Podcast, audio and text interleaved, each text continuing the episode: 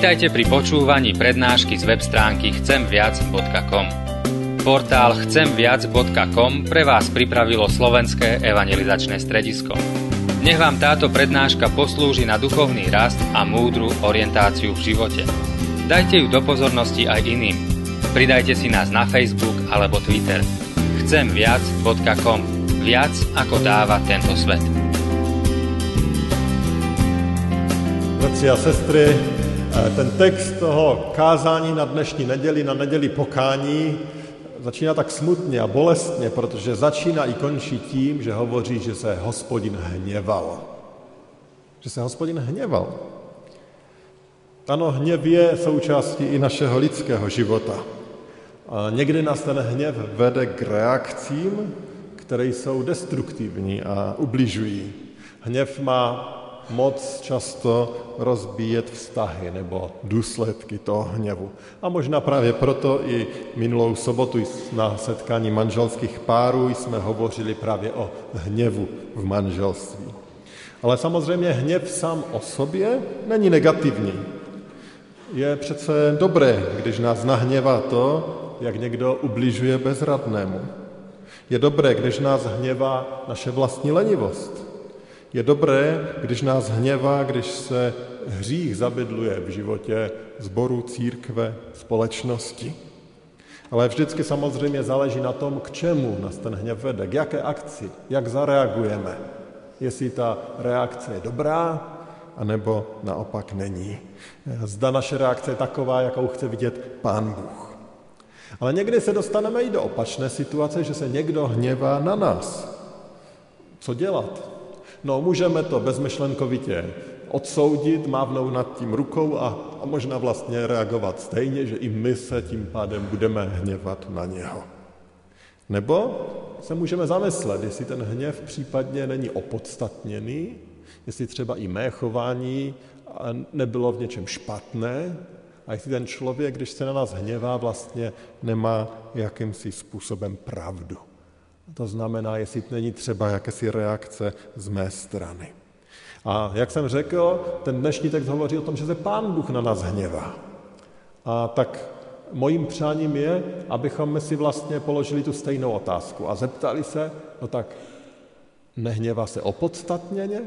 My budeme číst o tom, že se hněval na Izraelity, ale my si tu otázku můžeme vztáhnout a ptát se, no nedopouštíme se stejných věcí, jako se kdysi dopouštěli ti Izraelci? No tak vás chci pozvat, abychom poslouch, eh, pozorně naslouchali tomu biblickému textu, který budeme číst, ale i tomu božímu hlasu, který věřím i dneska k nám bude hovořit.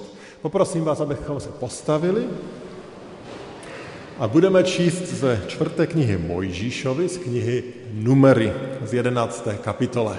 A minule nám tady pastor Londin a já také připomínal něco o té Bibli, že je někdy dobré je vzít sebou. Děkuji těm, kteří nezapomněli a kteří možná připomněli i druhým a vzali. Ale teď už čteme z knihy Numery z 11. kapitoly od prvního po desátý verš a čteme tam tato slova. Lid si začal hospodinu stěžovat na těžkosti. Hospodin to slyšel a vzplanul hněvem. Tu vešlehl mezi nimi hospodinův oheň a pohltil okraj tábora. Lid volal k Mojžíšovi. I modlil se Mojžíš k hospodinu a oheň uhasl. Proto pojmenovali ono místo tábera, to je spáleniště, že mezi nimi vyšlehl hospodinův oheň. Chátru přimíšenou mezi nimi popadla žádostivost. Rovněž Izraelci začali znovu s plačem volat, kdo nám dá najíst masa. Vzpomínáme na ryby, které jsme měli v Egyptě k jídlu zadarmo, na okurky a meloun, na por, cibuli a česnek. Jsme už celý seschlí, nevidíme nic jiného než tu mannu. Manna byla jako koriandrové semeno a měla vzhled vonné pryskyřice. Lidy chodíval sbírat pak ji mleli mlínkem nebo drtili v hmoždíři, vařili v kotlíku nebo z ní připravovali podpopelné chleby.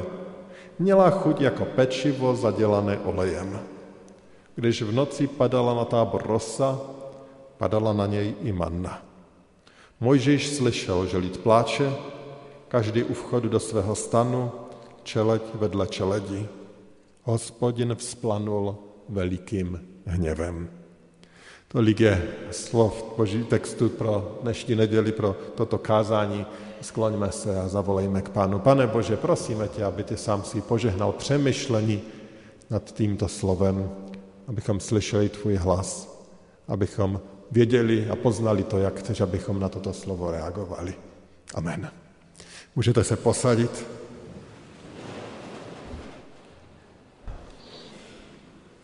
Milí posluchači, než se podíváme na tu otázku hněvu a proč se Pán Bůh hněvá, dovolte, že znovu si trošinku zopakujeme ty historické události. Už ve svém posledním kázání tady jsme hovořili o Izraelcích, možná si vzpomenete, eh, točili jsme se tam trochu kolem zlatého telete a dalšího takového selhání, ale eh, vraťme se zpátky, znovu si připomeneme. Izraelci byli v otroctví, v egyptském strašném otroctví. Pán Bůh je zázračně vyvedl.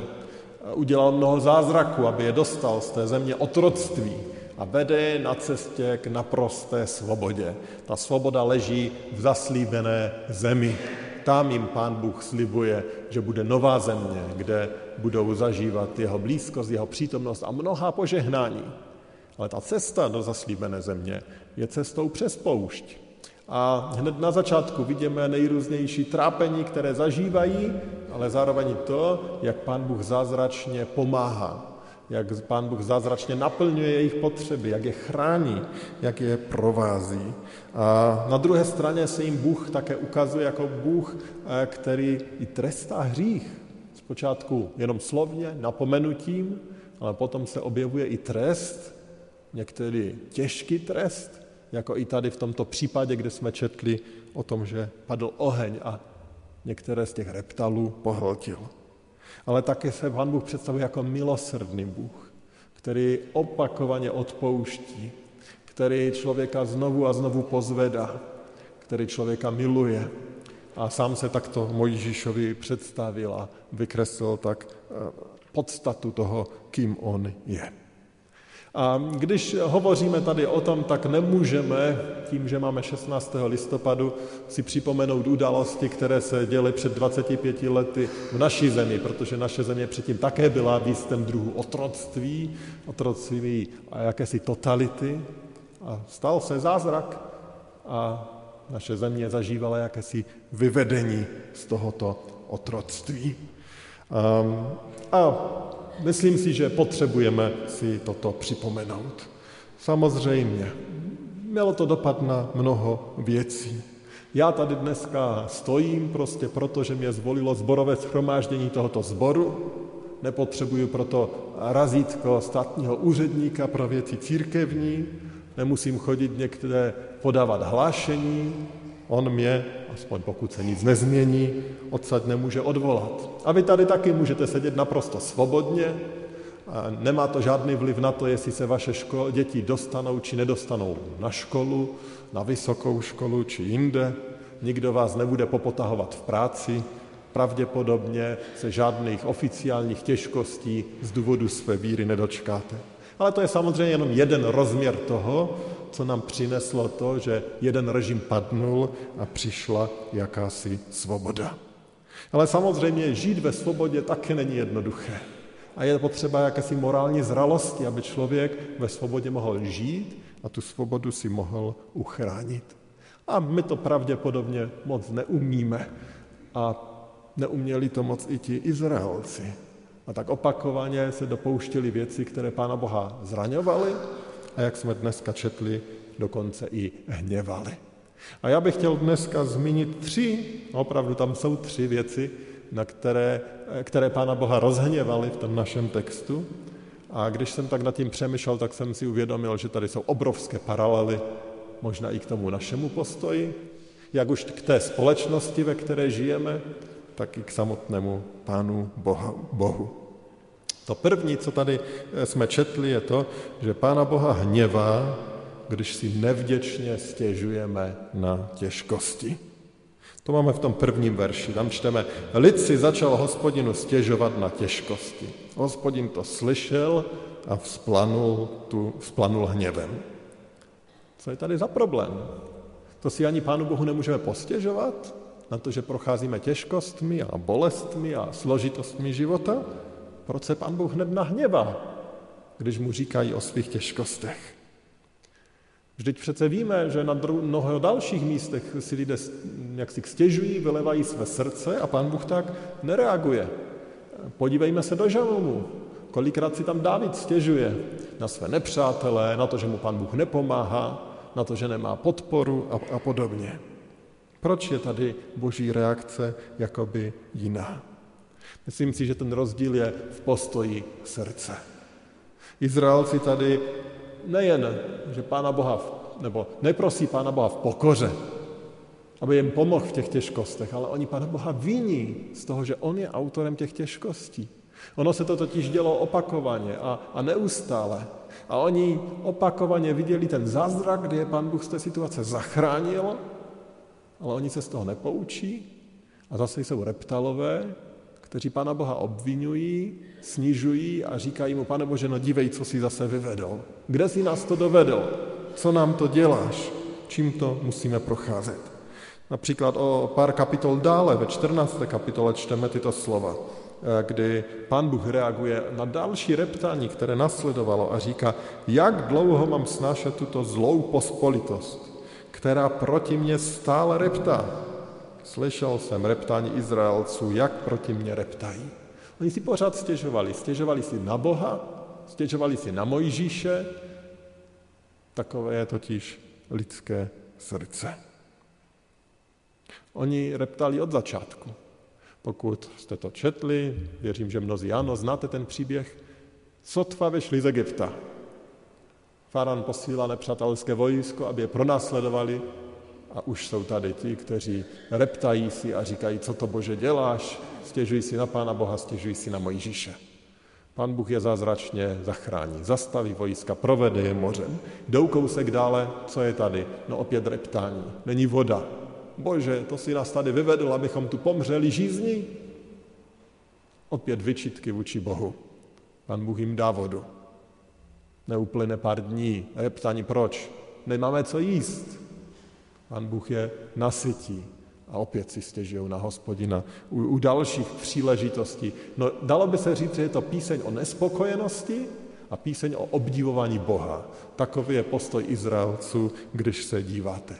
Málo kde najdete něco o vděčnosti. A když už tam někdo Pana Boha oslavuje, no tak to je Mojžíš, nebo, nebo Miriam, nebo někteří z těch, kteří eh, byli v těch vůdčích pozicích, ale ten národ je většinou charakterizován jako národ reptalů. Zapomínají na to dobré, co pan Bůh dělá. Nevidí to dobré, co jim dává. Nevidí ten cíl, kde jdou. Ale reptají, reptají a vyčítají Bohu. A tak člověk by se mohl podívat na tu naši společnost a na tu naši zemi a taky by se mohl ptát, jak je to s námi, co se ozývá, co je slyšet i v našem národě a v naší zemi. Ano, my můžeme říct, že to komunistické otroctví zdaleka nebylo tak strašné, jak to otroctví egyptské. Zdaleka není tak, nebylo tak strašné, jak je dneska otroctví islámského státu eh, při těch hrůzách, které se tam dějí. A ano, i ta svoboda, kterou jsme získali, samozřejmě není žádným nebem. Stále žijeme v padlém světě. Ale, ale jaký je náš postoj? Zažíváme ještě vděčnosti z, toho dobrého, co jsme dostali? Nebo jsme podobní těm Izraelcům a vidíme jenom to, co je špatné, jenom to, co je negativní a jenom si stěžujeme, naříkáme a ještě z toho občas vidíme snad i Pána Boha. Jaký je ten náš postoj? Už minulou neděli nám tady pastor Lonzin připomínal, jaké to kdysi bylo v obchodech a podobně. Nebudu se dneska moc opakovat. A někteří mladší z nás, z vás, to nezažili vůbec, možná se narodili dokonce i po té době. Ale povzbuzuji vás, abychom si v těch dnech něco pustili, něco přečetli znovu, protože těch materiálů je teď dost a vzpomněli si, v jaké době jsme vlastně kdysi žili. Člověk nemohl svobodně vyjádřit svůj názor, člověk se nemohl svobodně pohybovat, cestovat, stát kontroloval, kdo bude a kde bude studovat.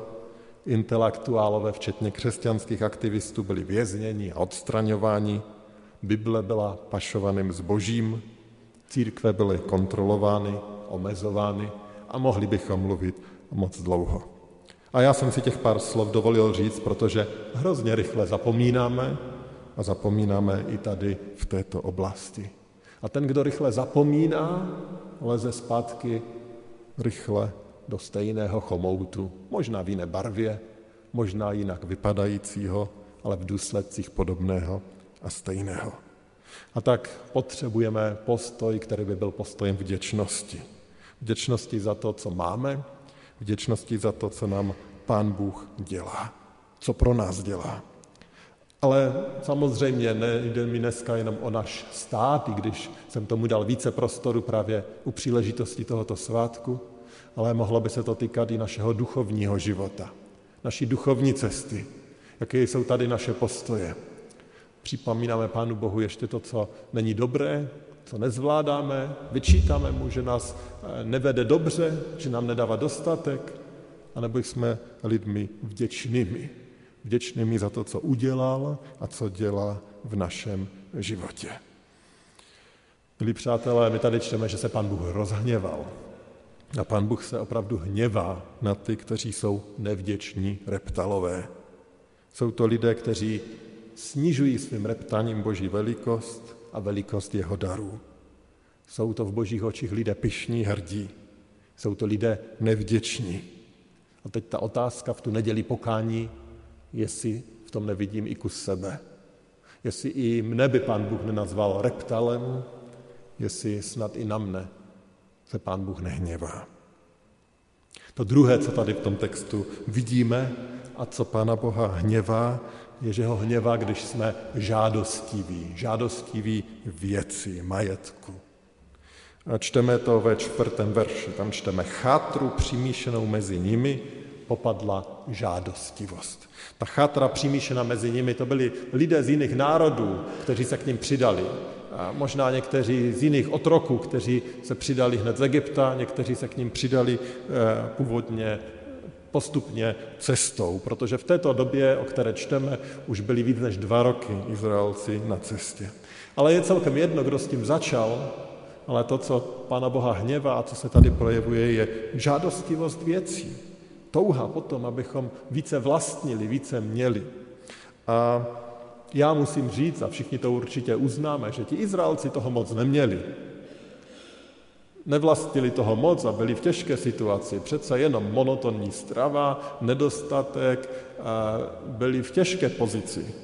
A přesto je pan Bůh kritizuje a hněvá se, že jim tak jde o věci, i když to byly věci e, životní potřeby, denní potřeby. Co teprve my, kteří máme tak mnoho, kteří jsme do velké míry zajištěni, kde většina z nás e, nestrádá. Jak by pán Bůh reagoval na to, že my jakoby pořád nemáme dost? chceme víc. V tom případě ta naše situace musí být ještě horší. Protože pokud se pán Bůh hněvá na otrhalé otrhalce, co, co na nás, kteří pořád nemáme dost. Chceme více, více věcí, více oblečení, více elektroniky, více, no nevím čeho všeho. Potřebujeme více. Pořád si to myslíme. A někdy ještě škemráme, že máme málo, že nám pán Bůh dost nedává a dokonce snad závidíme těm, kteří mají více než my. A zase bychom si mohli udělat takovou kratičkou reflexi a podívat se trošku zpátky, jak jsme na tom byli o několik dekád ještě za režimu. Vzpomeňme si, co bylo v obchodech. Vzpomeňme si na fronty, na kšeftění s věcmi, na tuzexy, na pořadníky, na některé zboží, na nedostatkové zboží, na odpověď, kterou jsme tak často slyšeli v obchodě, nemáme. A uvědomme si, kolik toho máme dneska a děkujeme. A teď mi možná někdo nabídne, no tak obchody jsou sice plné, ale my na to nemáme. Ale to, myslím, jenom ukazuje, jak jsme naletěli na tu hroznou lež, které ta dnešní svobodná společnost nás vystavuje. Společnost, která nám pořád říká, co ještě všechno nemáme. A co ještě bychom potřebovali mít? A co ještě si potřebujeme koupit? A co ještě má ten a onen? A co ještě druzí vyrábějí? A my to pořád ještě nemáme. Do takového postoje srdce nás to tlačí. A vlastně jsme ve stejném nebezpečí, v jakém byli ti Izraelci. Že se dost chytáme do té pastí žádostivosti, kdy pouze chceme, chceme, chceme věci. Někdo může taky hovořit o tom, že i tak jsme poměrně chudými lidmi, ale když si spočítáme nebo zadáme průměrný příjem českého obyvatele, a je mi jasné, že ne všichni dosahujeme průměrného příjmu, tak průměrný Čech je v nejvyšších pěti procentech světa, co se týká příjmu. Jsme na špičce, jsme mezi těmi nejbohatšími. A samozřejmě i mezi námi jsou takoví, kteří mají málo. V každé společnosti se najdou ti, kteří mají čelí těžké eh, sociální eh, situaci, eh, kteří jakýmsi stylem, životními cestami, svými selháními či, či vnějšími okolnostmi se dostanou do situace, kdy dostatek nemají a kdy jsou závislí na pomoci druhých. Ale i tady bych zase zmínil, že tady jsou jisté falešné ideologie, které nás tlačí věřit tomu, že to musí vyřešit za nás někdo jiný, stát. A tak vidíme nejrůznější paradoxní situace kdy rodiče přepíšou dům na své děti, ty ho přestaví na nádhernou vilu, rodiče se odstnou někde v bytě a potom ty děti ještě píšou na sociální odbor žádosti, aby jim pomohli jaký, rodičům jakými si sociálními dávkami, protože jejich důchod je tak nízký. Ten, kdo se má v prvé při, eh, eh, řadě postarat, je přece rodina ale my si tady nárokujeme a říkáme, na to máme nárok, tohle ať zařídí stát, tohle ať se o nás někdo postará. Ano, tam, kde rodina nefunguje, tam určitě tato odpovědnost, tuto odpovědnost nad přijímá, ale není to něco, co si budeme právně jak si dobírat a narokovat, ale něco, co bychom měli z vděčnosti přijímat a, a děkovat za ty možnosti dnešní společnosti. My jsme žádostiví, žádostiví věci. A ví to nakonec i ti politici kteří mnozí z nich podlehnou tomu nízkému zištnému pudu a své volební kampaně zakladají na tom, že nám naslibují věci. Že budeme mít levnější popelnici, méně platit za vodu a všechno to vypadá tak krásně. Mnozí jim ten hlas dají, když to je pro nás tak dobré a neuvědomují si, že někdo to levnější a zadarmo zaplatit musí. A když to nebudeme my, tak to budou naše děti či vnuci, prostě ti, kteří přijdou po nás. Dnešní doba už s tou žádostivostí dokonce pracuje. Je to obchodní artikel, protože takový jsme. Takoví byli Izraelci, ale zdá se, že čím více člověk má, tím více tomuto propadá. A týká se to i nás a v dnešní době. A tak to je to druhé zrcadlo, které tady dneska vlastně Pán Bůh nastavuje a ptá se, jak je to se mnou. Po čem to já vlastně toužím? Jsou věci tím, co co je centrem mé touhy? Nemělo by tomu být trošku jinak? Nevede nás Pán Bůh a Boží slovo k tomu, abychom toužili po něčem trochu jiném? Nepotřebujeme i my dneska tady z něčeho činit pokání? To je ta druhá otázka. To druhé, co Pána Boha hněvá. A jdeme k tomu poslednímu, k tomu třetímu. Boha hněvá, když zapomínáme, z čeho nás zachránil. Boha hněva, když zapomínáme, z čeho nás zachránil. To je to třetí a poslední a zároveň, myslím, nejdůležitější. Přečtu ten pátý verš. Vzpomínáme na ryby, které jsme měli v Egyptě k jídlu zadarmo, na okurky a melouny, na por, cibuli a česnek. Ano, jistě. I v otroctví mohou být věci, které jsou pozitivní. My taky můžeme vzpomínat, a někteří vzpomínají často, že za komunismu měl každý práci, že nebylo třeba platit nic u lékaře, za léky a podobně. Ale za jakou cenu? Na co to vzpomínají Izraelci? Na porek? Na česnek? Na ryby? A proč tam nikdo neřekne, že jim zabíjeli a vraždili děti? Proč si na to nikdo nevzpomene? Teď oni jim vraždili všechny chlapce. A tohle oni nepamatujou. Oni vzpomínají na česnek a na porek a na plné břicho a zapomínají je, že je vraždili, že je zabíjeli, že byli věci, že byli majetkem, s kterým si jejich páni mohli dělat, co chtěli. Tak strašně lehko člověk dokáže zapomenout. Tak strašně lehko člověk dokáže zapomenout na to, co je důležité, co je podstatné. A vzpomíná si jen to, co mu dělal dobře. Tak lehce změníme historii, přepíšeme, zapomeneme. Občas si vzpomenu na tu situaci, když v době mého studia ve Spojených státech, což bylo vlastně na konci 90. let, jsem se jednou vrátil na Vánoce a přišel jsem do sboru a to byla 90. léta, to se ještě na komunismus nespomnělo a tam jsem to slyšel snad poprvé od člověka v Třanovickém sboru, který mi říká, jo, jo, za těch komunistů to jsme se měli ale dobře. To byl nějaký 30 letý člověk. Jeho táta byl několikrát vyslychan. Jeho tátu popotahovali, přišel o práci a jeho syn deset let potom už nepamatuje. Vzpomíná, jak jsme se měli dobře. Proč? Ano, měli jsme možná některé jistoty, ale za jakou cenu? Jakou cenu jsme platili? A i nám hrozí to stejné pokušení, že naletíme, že si změníme minulost a zapomeneme, jaké to bylo. A ďábel vždycky bude chtít Pána Boha prezentovat jako někoho, kdo, nás, kdo nám nechce dát dobré věci. To je vlastně jeho taktika od samého začátku. Evě vlastně říkal, co, pan Bůh vám nechce dát to ovoce ze stromu, dobré poznání dobrého a zlého, ten Bůh, to je hrozný, jak vás omezuje a nechce vám dopřát. Eva podlehla, brala. A on to stejně dělá dneska.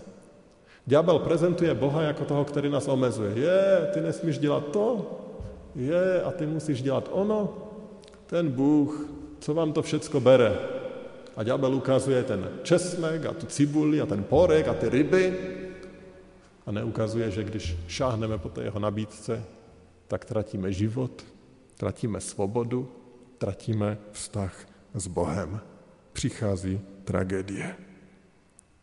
On to zkouší v každé době a v životě každého člověka. Udělá ten hloupý obchod, kdy prodáme to, co je hodnotné, za něco, co je druhořadé, co potěší jen na chvíli. A Pana Boha to uráží, když my takto hloupě měníme svobodu, kterou On nám vydobil, za něco jen zištného a chvilkového. On se hněvá a proto se hněval i na ty Izraelce. A to je ta třetí oblast a třetí okénko, kde se musíme podívat sami na sebe a zeptat se, no nechovám se já někdy stejně? Nejsem i já ten, který zapomíná, z čeho mě Pán Bůh zachránil? Že to, že za mě dal svůj život, že mi dal tu milost, že jsem ho mohl poznat, že mu můžu věřit, že můžu číst jeho slovo, že to jsou tak obrovské dary, Nezapomínám někdy, že on mě zachránil, aby mě ochránil od mnohých trápení a tragédií, které se, kterých se sám, do kterých se sám často hrnu svým hříchem, svým chováním, které se Pánu Bohu nelíbí. I tady si musíme dneska postavit to zrcadlo. Protože máme neděli pokání.